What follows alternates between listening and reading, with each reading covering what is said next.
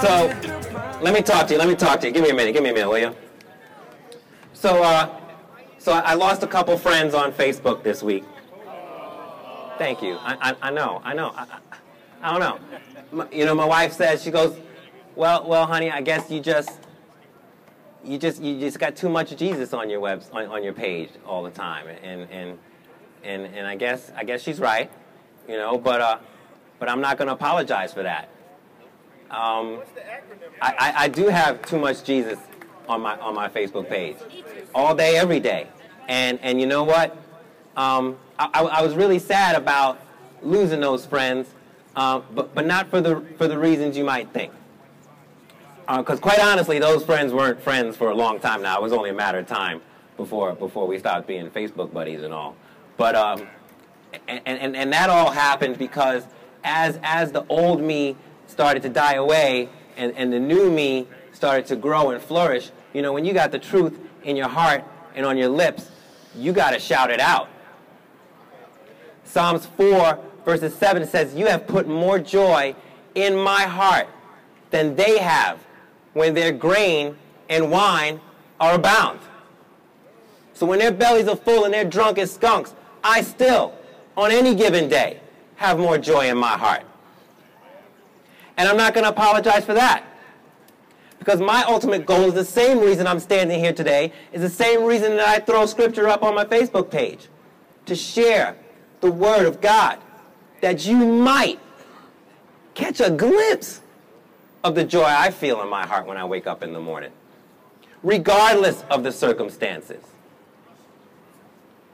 But yet, there they went.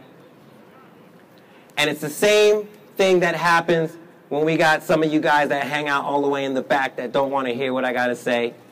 The same when volunteers come in here and they say, well, hey, we just wanted to feed some homeless folks. We didn't realize you're going to have all this Jesus stuff going on.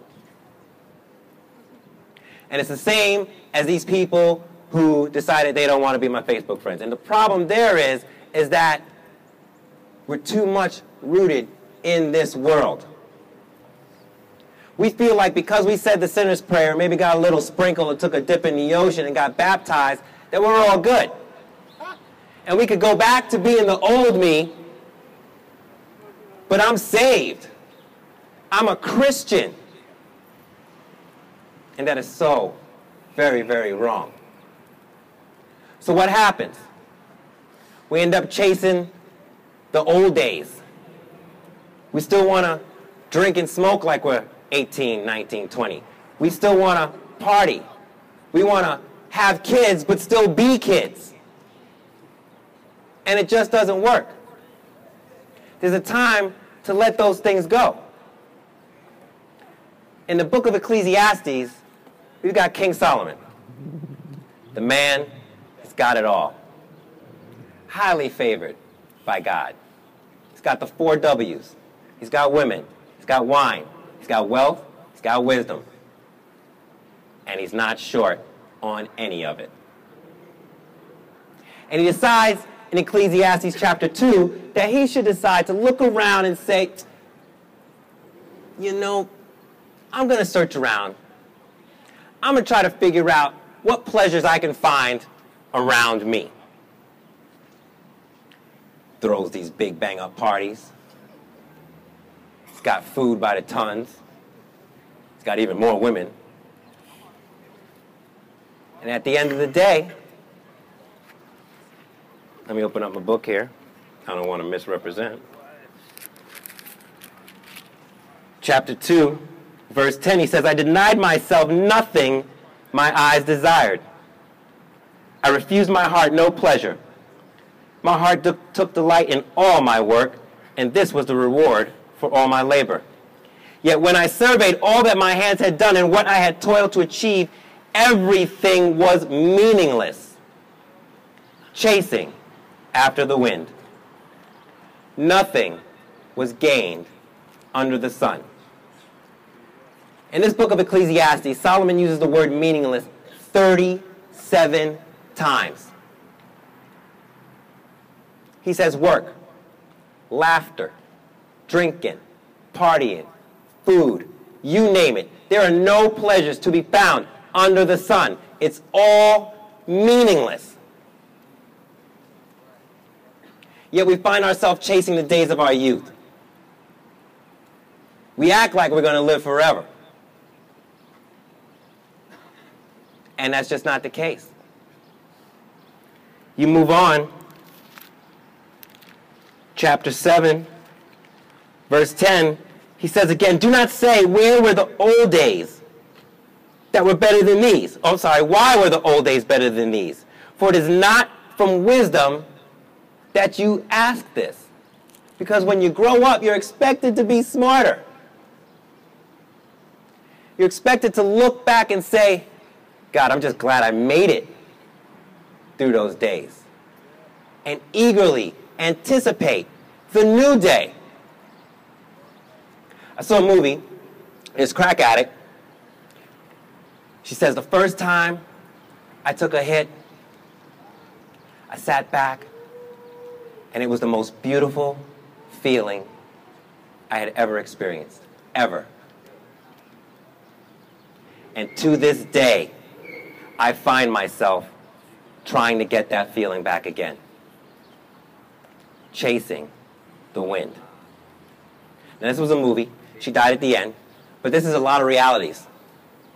There's a lot of realities here. That's our world. We're chasing the wind instead of worshiping the Creator who made that wind and allowing that wind to let us soar like eagles. We stay grounded because we feel that some way, somehow, we can amass pleasure in this hell of a world that we live in. When the reality is, we're expected to rise above this world, not be of it, just live in it, but not be of it. And at the end of this book, Solomon says in chapter 12, verse 13, Now all has been heard. And here's the conclusion of the matter Fear God and keep his commandments. For this is the whole duty of man. For God will bring every deed into judgment, including every hidden thing, whether it is good or evil. And I'll tell you this from the hard headed to those who just don't care. Whether you be on your deathbed, crippled in fear, or whether a word you're going to hear out here at this food share or any other should cause some enlightenment in your heart, or cause your heart and your eyes to open up, all of us will fall at the foot of the cross.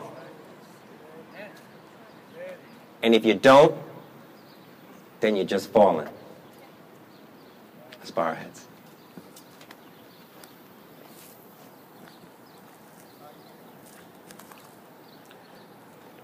Lord, we thank you for the only nourishment we need, which is this word.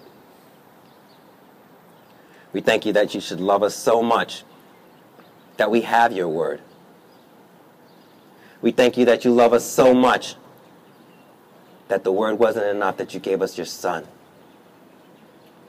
who taught us how to live, taught us how to die, taught us how to live again. We thank you, Lord, for this rain free evening, for allowing us to share this word with our friends, to laugh with, to cry with, to pray with, to eat with. Lord, we ask that your word ring true, that it resonate in the hearts in each and every one of us, and that we begin to no longer seek pleasures under the sun but to keep our eyes pointed upward in expectation of your grace, mercy, and love. We ask this all in your Son's precious name. Amen. Amen.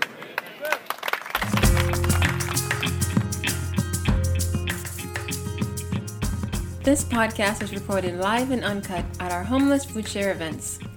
To learn more about Straight Street, visit our website at straightst.org.